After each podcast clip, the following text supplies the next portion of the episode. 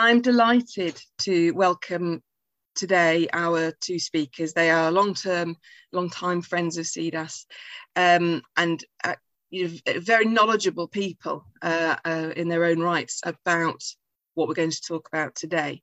Um, we have Dr. Helen Frisby, who is a CDAS visiting research fellow, who researches, publishes, and speaks on the history and folklore of death, dying, and bereavement. This has included appearances on the History Channel, BBC Radio, and the Death Studies podcast. Previous research through the University of Bristol investigated uh, the informal occupational culture of frontline cemetery staff. Helen is secretary of the Association for the Study of Death and Society and participation officer and a trustee of the Folklore Society. She's previously taught British and European modern and early modern history at UWE, Bristol, and on the University of Bath's foundation degree in funeral services. Helen's also a research development manager at UWE in Bristol with particular expertise in academic writing, qualitative research methods, and postgraduate researcher wellbeing. Dr. Brian Parsons has worked in funeral directing in London since 1982 he has also researched and written extensively on aspects of mortality, including cremation, embalming, cemeteries, the work of the funeral director, and changing funeral customs during the 20th century. So I'm sure you can see that we've got two excellently placed speakers for you today. So welcome, Helen and Brian. Thank you very much for joining us today, especially at short notice. Um, really appreciate it. Helen, I, I, believe you're going to go first. You're going to give your observations uh, on, on what's been going on and what is going on. And then we'll hand over to Brian and then we'll have a chat afterwards. So Helen, over to you. Thank you very much, Kate, and it's a privilege to uh, be with you all today. Um, so, um, I think before, before I, I sort of talk a bit about uh, royal funeral pageantry then and now, I'd, I'd like to take a bit of a, a step back from that and think about the underlying question of of what funerals are for, what what they actually do, and as a historian, um, how and why did the answers to that question change over over years, over decades, over centuries, and, and even millennia? Um, I once heard it uh, beautifully summarised: "A good funeral gets the dead where they need to go and the living where they need to be." And uh, particularly when we're dealing with the, the sort of uh, funeral obsequies of a in, in, in this kind of situation we're in at the moment that that that acquires extra layers as well on on a, a very sort of literal and practical level a funeral is about it's a very practical and, and simple act of disposing of a dead body. Getting the dead where they need to go in the most literal sense um, for people uh, people who have who have a faith it, it can be a, a, spiritual significance as well. It's about helping the dead where they need to get to go in the sense of getting them on to, to some sort of um, afterlife. Um, i think funeral funeral ritual always has social dimensions as well. Um, when we organise and attend funerals, we, and I'm talking about we as an individuals and here we as a nation as well.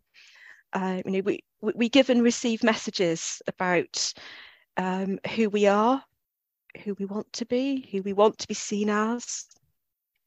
Well, that comes into it as well. And then there's a sort of the emotional dimensions, this, this the, the processing the fact of loss and um, for, for many people, many people will be sad about the death of the Queen, and for many people also, this will be bringing back memories of, of more personal losses as well. To, to my historian's eyes, the sort of events of the last week or so have, have been quite interesting to watch because how have all those sort of levels of significance played out and it's been interesting to, to, sort of hear the commentary. Uh, there's a lot of focus in the media commentary, I think, on these being quite sort of traditional rituals. And to, to me speaking, perhaps also as a folklorist, traditional can actually mean a number of things. It can mean rituals with which are historically old, and as we'll see in a moment, there, there's there is quite a lot of continuity with earlier times. Um, it can also mean the introduction of, of new rituals, and that tells us quite a lot about the nature of ritual, I think. And also, I think there's a there's a there's a third set of what I what I call old but actually quite new rituals. So rituals that have the appearance of historicity, even if they're actually surprisingly new.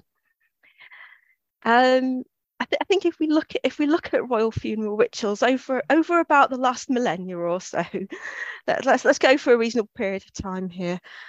Um, we can see three distinct phases. I think. I think we can sort of see early and high medieval royal funerals where if, if they happened at all, actually, were often very rough and ready affairs, and they reflected a very different understanding of, of monarchy and sovereignty in the nation state uh, to that which exists nowadays. We then get a period between about the middle of the 14th century and about the middle of the 18th century when um, power and pageantry really, really meet. And then we get a phase from about the 18th century onwards when as the role and nature and purpose of monarchy shifts, so does the nature of the ritual. So then if we go back to that early um, sort of medieval phase, that the one that always comes to my mind is, is the funeral of uh, William II, the middle son of William the Conqueror, who died, um, well, it may, it may have been a hunting accident, it may have been murder, nobody's entirely sure, on the 2nd of August 1100 in the New Forest. Um, not only was there no particularly pomp and pageantry, around this one, actually his younger brother Henry I, who, who was conveniently present at the time, um, shot as soon as he learned of the accident. He shot straight off to didn't he? He didn't stop to recover or bury the body. Shot straight off to Winchester to secure the royal treasury, and then on to London, where he was crowned in the absence of both archbishops, who before they had time to, to learn anything about it, and the, the, the late king's body, which was in quite an unpleasant state by this time, was eventually um, brought back and, and given burial by, lo- by locals and eventually ended up buried at Winchester. So that's a really good example of the kind of sort of medieval burial where actually there that there's the I think there's often an inverse relationship in these things between the sort of the, the, the actual political operational power of the monarchy and the amount and, and quality of the pageantry that surrounds it. So this this this is a time when monarchy was was absolute and when kings, always was kings at this time, were sort of regarded as, as active warriors rather than perhaps politicians or diplomats. Um, what we see in the 14th century is as the monarchy and the country become more settled and stable, we, we see that pageantry starting to develop a bit. And in particular, we see in 1484 the foundation of the College of Arms or the Herald's College, as it's known. And the job of the College of Arms was to regulate the funerals of the monarchy and the aristocracy, and they very tightly controlled um, what was done how it was done, who it was done by, the sort of accoutrement that were used. And there were heavy fines for um, people who uh, who stepped out of place, as it were. And in fact, the College of Arms is still um, headed up by the Duke of Norfolk, who we've we've seen a lot in the media in the recent day in recent days. And I'm sure Brian will probably talk about how that eventually evolved into the modern commercial funeral industry. I'm going to share with you a slide at this point, which rather nicely illustrates the um, late medieval heraldic funeral. This is actually the funeral of um, Queen Elizabeth I. Hopefully you can all see that. I'm just going to pop it up on screen.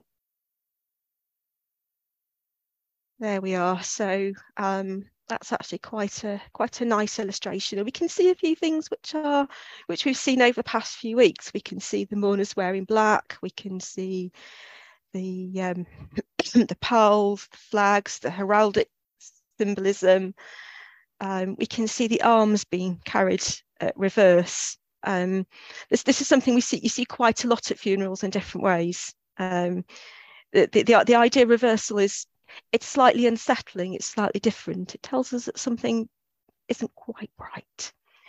And there's also the use of that kind of um, quite um, archaic, uh, clearly ceremonial weaponry um, that again and again that's all that's all intended to induce a feeling of being rooted in, in the past.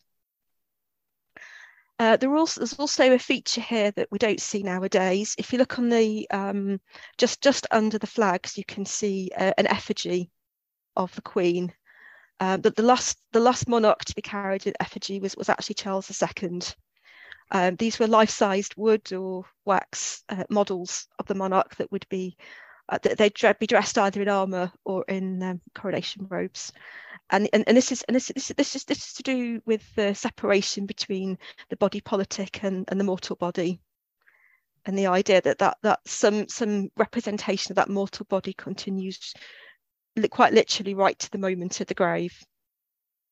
Um, incidentally, there was a there was a bit of difficulty at the funeral of um, Mary First in 1558, the funeral preceding this one, because of course Mary was the first queen regnant, so um, wouldn't have act- actively fought in battle. So um, that the compromise that was reached there was that uh, the, the armor was carried in front of the coffin rather than than on it, and and and that's that's that's a reminder of this kind of the sort of creative innovation often driven by necessity that, that always goes on at, at royal and other funerals.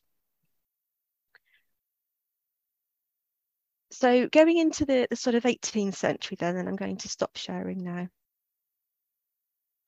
So going into the 18th century then, um, what we see is a, a decline in the sort of day-to-day -day political power of the monarchy. We also see a new and uh, precarious dynasty, the Hanoverians, on the throne. And we also um, see the sort of this, this, this is a time when the nation state as, as, as a modern concept is is coming into being and in, in, in this country that's that took the form of the Act of Union.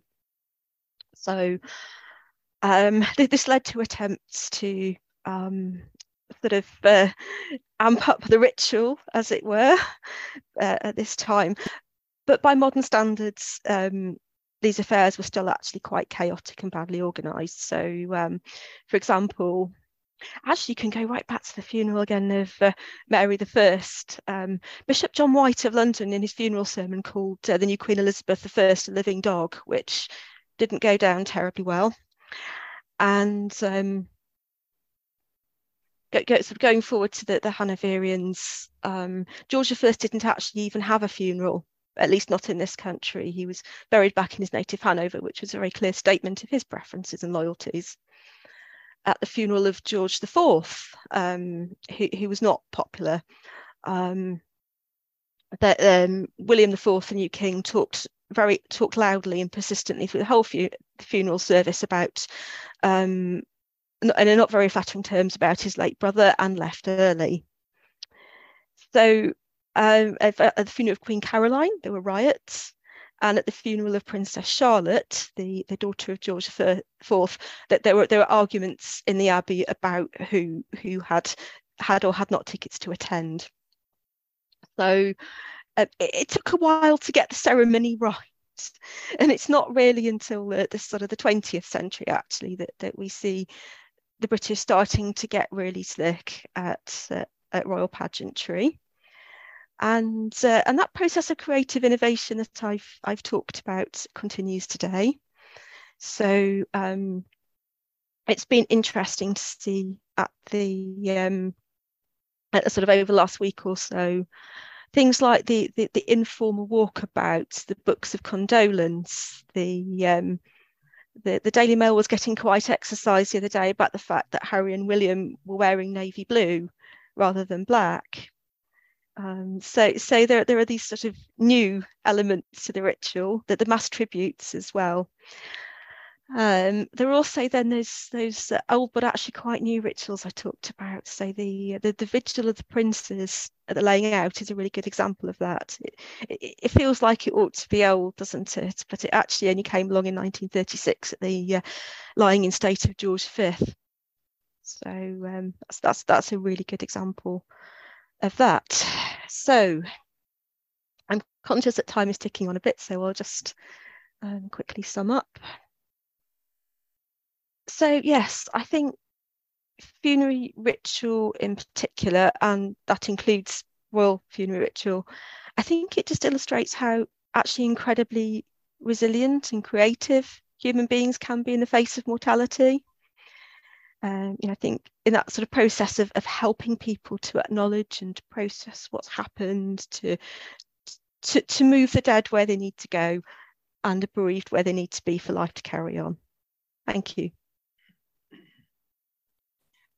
Thank you very much, Helen. I'm going to um, ask you questions. I got some myself about you know the 20th century slickness. Um, I want to come back to that after after we spoke after Brian's spoken. So Brian, over to you. Thank you very much, Kate, and thank you very much for this invitation to speak this this afternoon. Um, there are very few books on royal funerals, um, and one that um, um many academics um, who study funeral service uh, will have on their shelves, though, is uh, by Olivia Bland entitled The Royal Way of Death, and it was published in 1986. And I just want to start with a quote because some of this underpins exactly what Helen has said, and it takes us to the present day. Royal funerals have passed through many stages since Tudor and Stuart times when they were comparatively impromptu and were yet rigidly controlled by sumptuary laws and by the fact that everybody knew his place and kept it. Through the rather chaotic Georgian days when society was in a state of flux and the royal family was not held in high esteem, and then the Victorian high noon of mourning to today's beautifully planned and executed ceremonial, the envy of the world. The funeral that is uh, taking place at the moment um, for Her Majesty the Queen draws significantly on funerals from the past. And um, in these, just in these few moments to share with you, I want to again draw from what Helen has said. And when she spoke about what a, what is a funeral for, I just want to look at the characteristics of a funeral and explain these in the context of the funeral that is taking place for the Queen as we speak. Um, firstly, a funeral com- confirms the reality of death. Um, the announcement of death, the public proclamation that the, uh, the, the news gets out that the monarch has died. This is very, very significant moment. Um, and it confirms exactly what everybody has feared to hear. And there are two ways then that we, death is really confirmed. And one is by the presence of a coffin, because a coffin is used solely for a funeral, it represents death.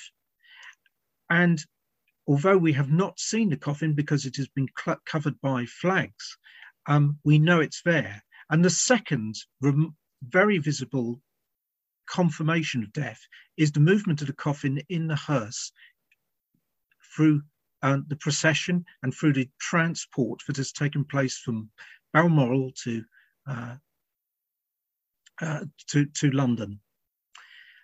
Um, so that's our first point. It confirms the reality of death. Secondly, um, it requires uh, the utilization of often, but not always, religious ritual. And so we've seen a, a number of services taking place. Um, St Giles, and then when the coffin was moved to Westminster Hall, and then we will see um, uh, the final one on Monday. Well, not quite the final one, because the final one will be the committal at Windsor, which will be private. Um, but we so we see the religious ritual, but we also see mourning rituals coming in, um, people wearing black, um, and people participating through the act of lining up and then seeing the coffin in Westminster Hall. The, the third point is that it provides social support. This funerals bring people together. Social commentators often say that it's hatch, match, and dispatch that bring families together, and they're absolutely right. And it, this has brought the royal family together. This brings other people together to talk about loss. And as Helen rightly says, um, it's not only about the Queen, but often about personal loss as well. But it provides the opportunity to speak about this. fourthly, funerals provide the act of procession. We need to get the dead from uh, point A to point B, from where they've died to their place of rest. And so this, in the Queen's case, has involved quite a number of modes of transport, um, from uh, motor hearse, um, then flying, and then the motor hearse again, and then gun carriage. Um, it was fought for a long time that the coffin would be taken by train from Scotland to London, um, and that was changed at the last minute. Um, but m- many monarchs have gone by uh, rail over the last um, hundred years or so. The fifth point is that the funeral involves the expenditure of money. The funeral will cost something to the nation, to the state, to individuals in different ways. And then finally, uh, the Queen is buried. And so our sixth point is that funerals always uh, conclude with the sanitary disposal of the of the dead. But we've got so we've got six elements running through this funeral. And it, it is significant to look at some of these elements in the context of what has happened over the last 120 years. Um, the lying in state is a quite a significant one. It was William Gladstone who was the first person to lie in state in Westminster Hall, and that was in 1898. And his coffin was brought from where he died uh, all the way to on the train, all the way to Westminster Pier. Uh, I'm sorry, Westminster Bridge Underground Station, now known as Westminster, and carried through under the tunnel, under the road into Westminster Hall. It was all done very surreptitiously. Um, and then the public uh, uh, opportunity uh, for the lying in state was, um, was offered. So that was the starting point of that ritual. Um, and um, also mentioned that trains have been used for the act of procession. Queen Victoria's coffin was brought by boat, then by train to London, and then by gun carriage, then by train all the way to Windsor. So there's the act of procession and different modes of transport there.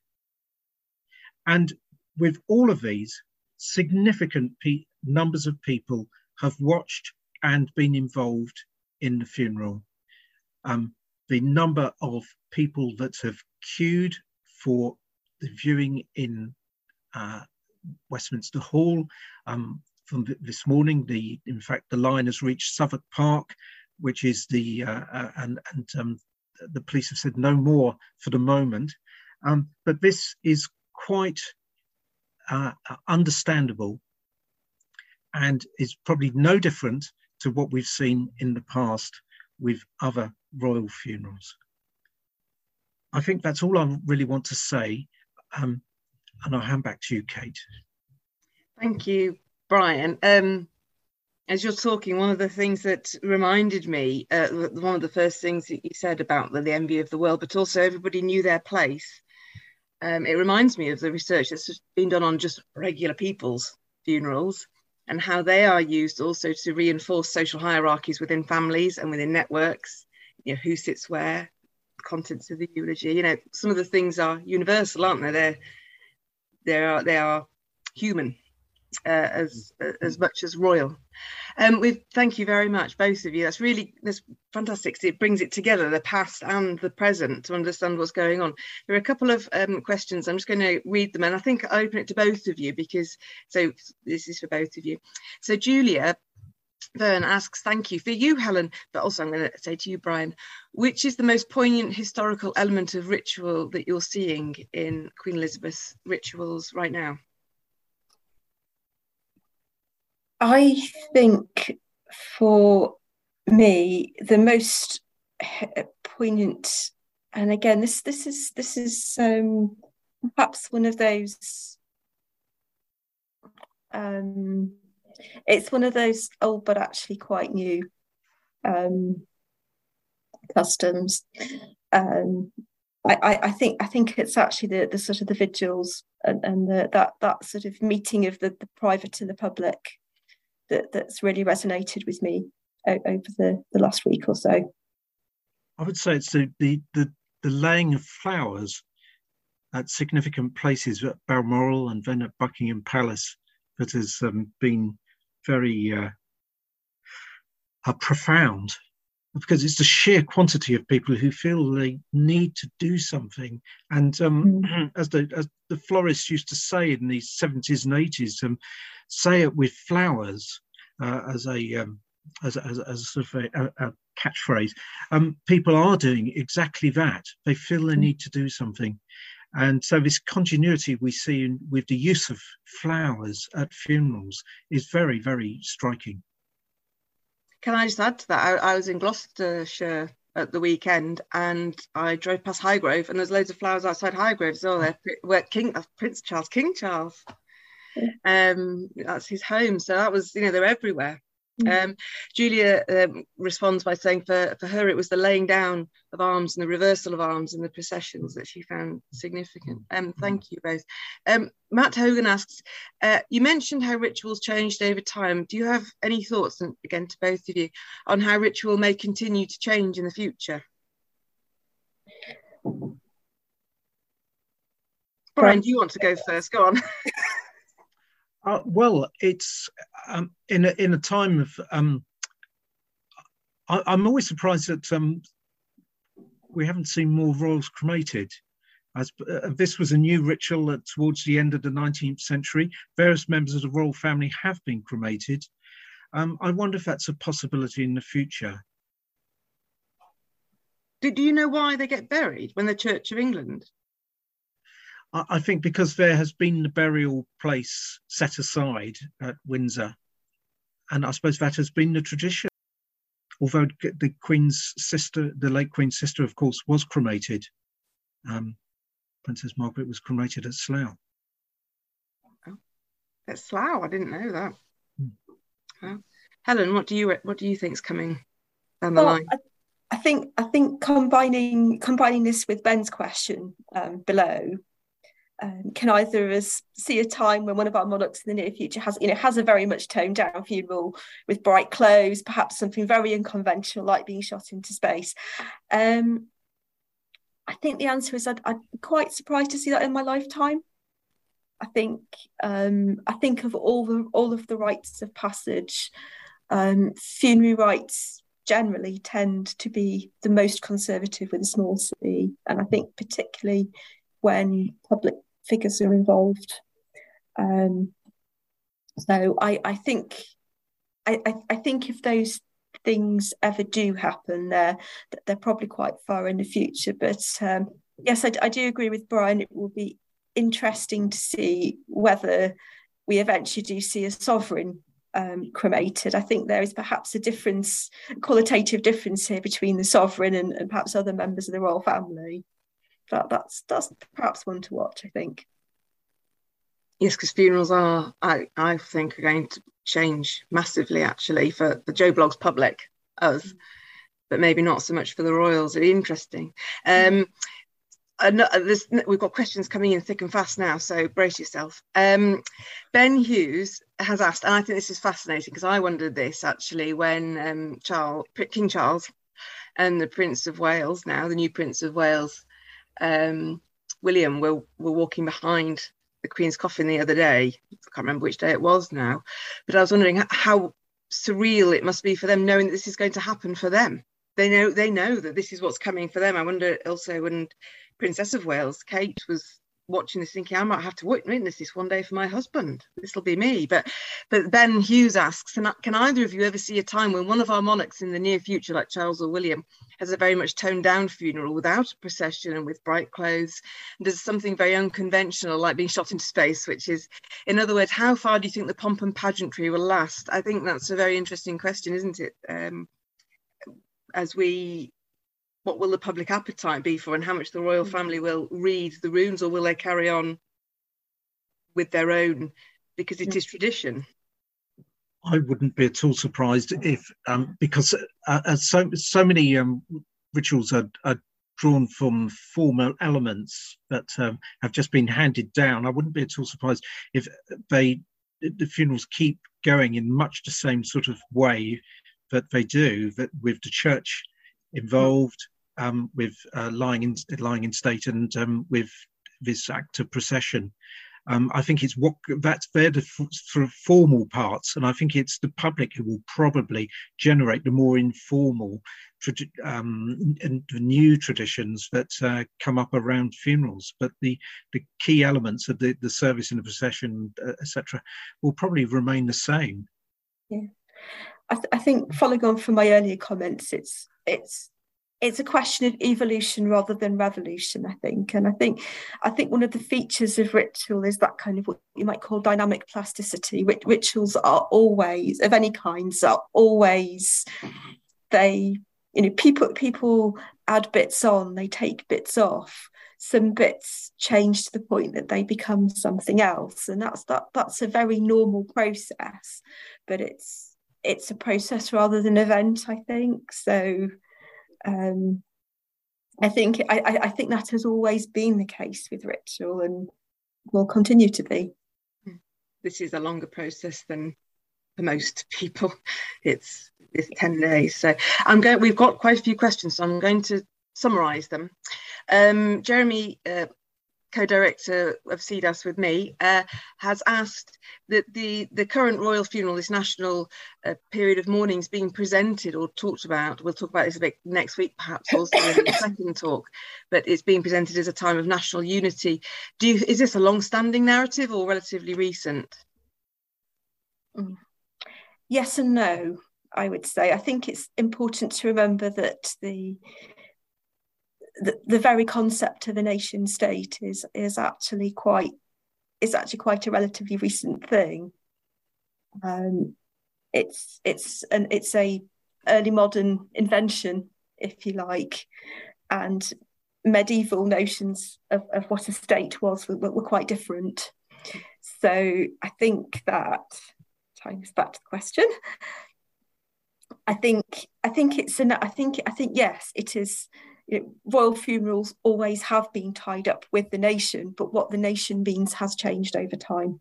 With the formality of the royal funeral, will the formality, formality of the royal funeral lead to a resurgence of more formality for all funerals? That's a great question. Is how much do how much do people watching and then kind of translate that into their own?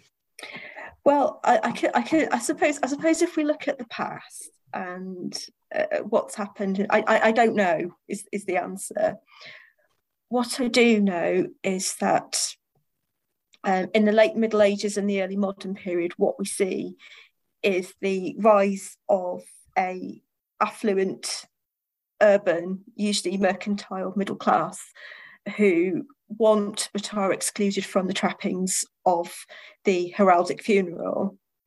And so what they do is they decide to if, if they if they can't if they can't be uh, be given this they're going to buy it and, and, exercise their economic power. And this is where the origins of the modern um, commercial undertaking industry lay. So certainly history, history has examples of, of, of that kind of trickle down effect that I think we might be talking about here. But by the, the, the 19th century, even, even the working classes would have some sort of nod to these things. So they would have the, the horses with plumes and the mutes posted at the door with the one, black crape wands and all that sort of thing. So who knows is the answer, but there are certain, there, there are certainly historical cases where that's been the case.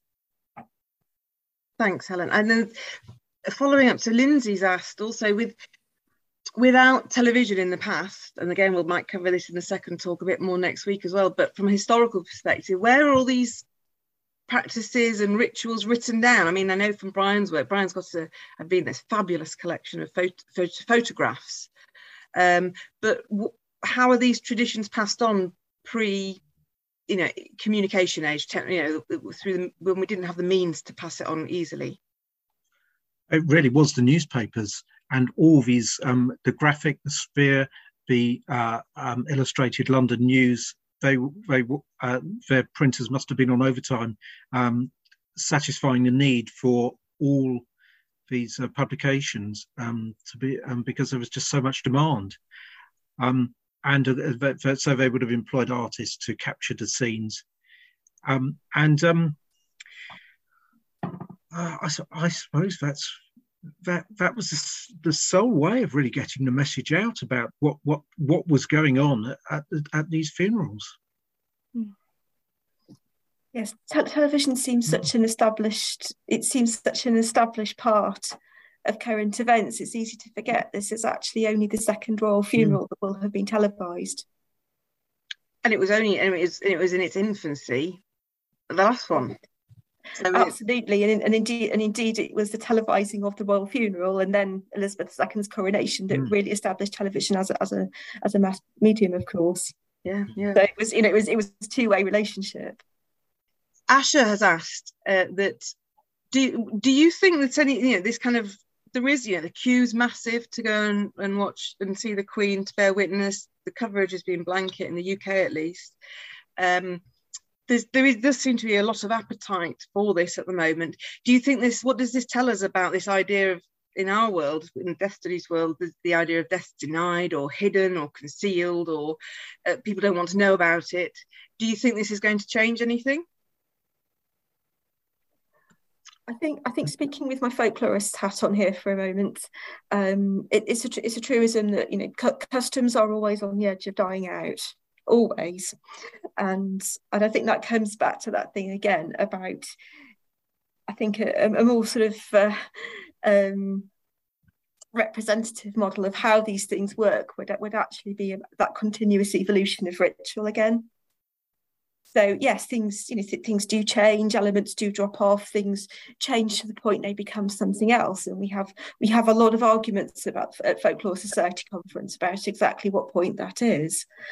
Um, so again, it's just I think the, the important thing is, is, is being there to document these the, these shifts as they happen, and then we, when we look back over a, a, decade or a century or millennia, we can look back and we we can we can see that shift process of shifting in retrospect.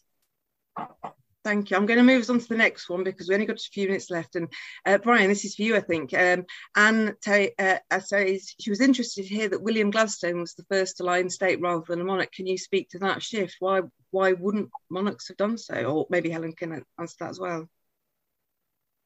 Well, um, I, I mean, there hadn't been a death of a monarch since what 1837, and so um, Victoria granted um, William Gladstone a state funeral, and um, uh, there needed to be a sort of a resting place when he came to London before he went to, um, onto the Abbey. So that, that was sort of a convenient stopover place, and um, it seemed to work.